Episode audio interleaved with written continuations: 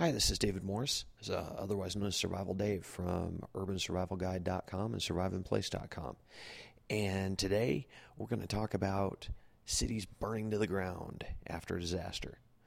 So many say that when the poo hits the fan, everyone left in the city will be killed and killed again. The only cars left are going to be burned out shells, and all the buildings will be burned to the ground. It'll be worse than a nuclear explosion. After a couple of weeks, the only food left for people to eat will be other people. Sound familiar?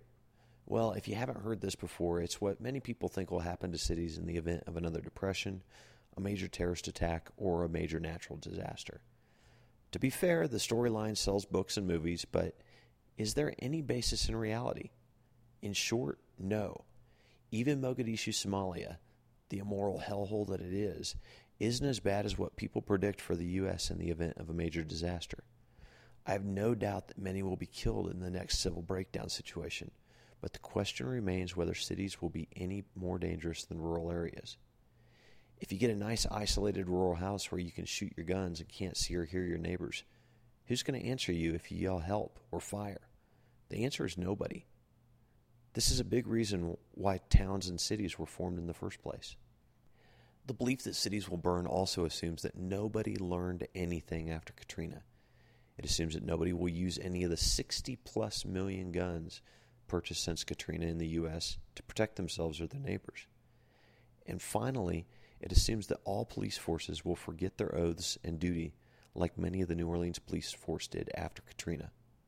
Folks, the world has changed. There are more gun owners than ever. More of those gun owners are getting advanced training than ever.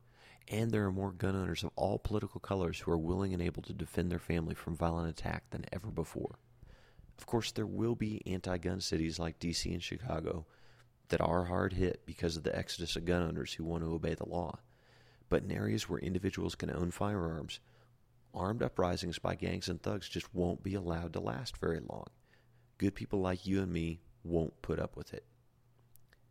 Thugs will do fine as long as they keep attacking sheep, but as soon as they hit a sheepdog, a family of sheepdogs, or a neighborhood of sheepdogs, the game is going to get ugly real quick for the bad guys. Are cities perfect? Again, absolutely not. I'd love to live in a small urban area just big enough that I'm not seen as the new guy for the next 10 years. But the reality is that my disaster survival plans need to be based on where I am today. You know, I have people contact me every month who are concerned that disaster is going to hit before they get finished with my 12 week course. And frankly, I think this is a valid concern. We're living in amazing times. In addition to acts of God, it's anyone's guess how long it will be before the next major terrorist attack or economic trouble strikes. We just don't know when it's going to happen. It's great to have your plans, dreams, and wish list for your perfect retreat property. We do. But how much good will that do you if the electrical grid goes down tomorrow and you're forced to make your stand right where you live now? I want to challenge you to take some time this weekend to think about what you would do if the electrical grid went down tomorrow. Not a month or a year from now, not as soon as you get your basic preparations taken care of, tomorrow. Why? Well, one, it's a feasible attack. It's um, it could happen because of something as crazy as a, a solar flare, or it could be because of an EMP attack, or it could be a cyber attack on our um, on the internet, which controls a lot of the electrical grid. Um, an attack on the internet could um, basically set up an overload situation that could shut down the grid. There's all sorts of ways that this could happen. I mean, it's it's not a far fetched scenario.